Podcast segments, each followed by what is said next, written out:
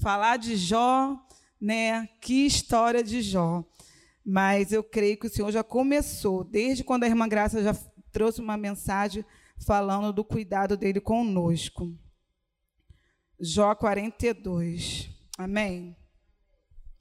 Para ganharmos tempo, deixa eu começar a ler aqui. Começando pelo versículo 1. Então respondeu Jó ao Senhor: Bem sei que tudo podes, e nenhum dos teus planos pode ser frustrado. Quem é aquele, como disseste, que sem conhecimento encobre o conselho?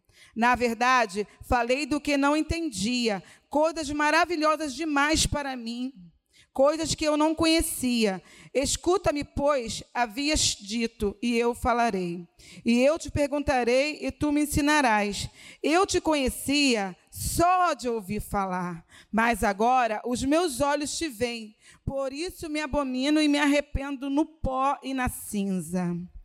Mas aqui no versículo 8, tomou no versículo 7 mesmo, tendo o Senhor falado estas palavras a Jó, o Senhor disse também a, a ele faz e o Temonita: A minha ira se acendeu contra ti e contra os teus dois amigos, porque não disseste de mim o que era reto, como o meu servo Jó. Tomai, pois, sete novilhos, sete carneiros, e ide ao meu servo Jó, e oferecei holocausto por vós, e o meu servo Jó orará por vós, porque dele aceitarei a intercessão, para que eu não vos trate segundo a vossa loucura, porque vós não disseste de mim o que era reto, como o meu servo Jó. Então foram Elifaz e a, tema, a Temanita e Bildade, né, Essuíta e Esofá, e Noamita, e fizeram como o Senhor lhes ordenara, ordenara, e o Senhor aceitou a oração de Jó.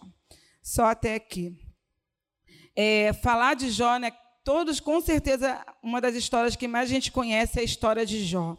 E a história de Jó, né, só para a gente fazer uma ilustração assim, é uma história de muita perda, né?